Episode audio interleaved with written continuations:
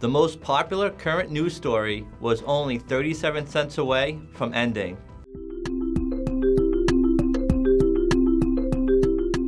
The Dow Jones came within 37 cents of hitting 20,000 on Friday before pulling back to close at 19,963. So, the quest for 20K continues. Although the Dow has failed to hit the elusive 20,000 mark, we are seeing a nice balance in returns to start the year. From the S&P 500 to international developed and emerging markets and in core fixed income.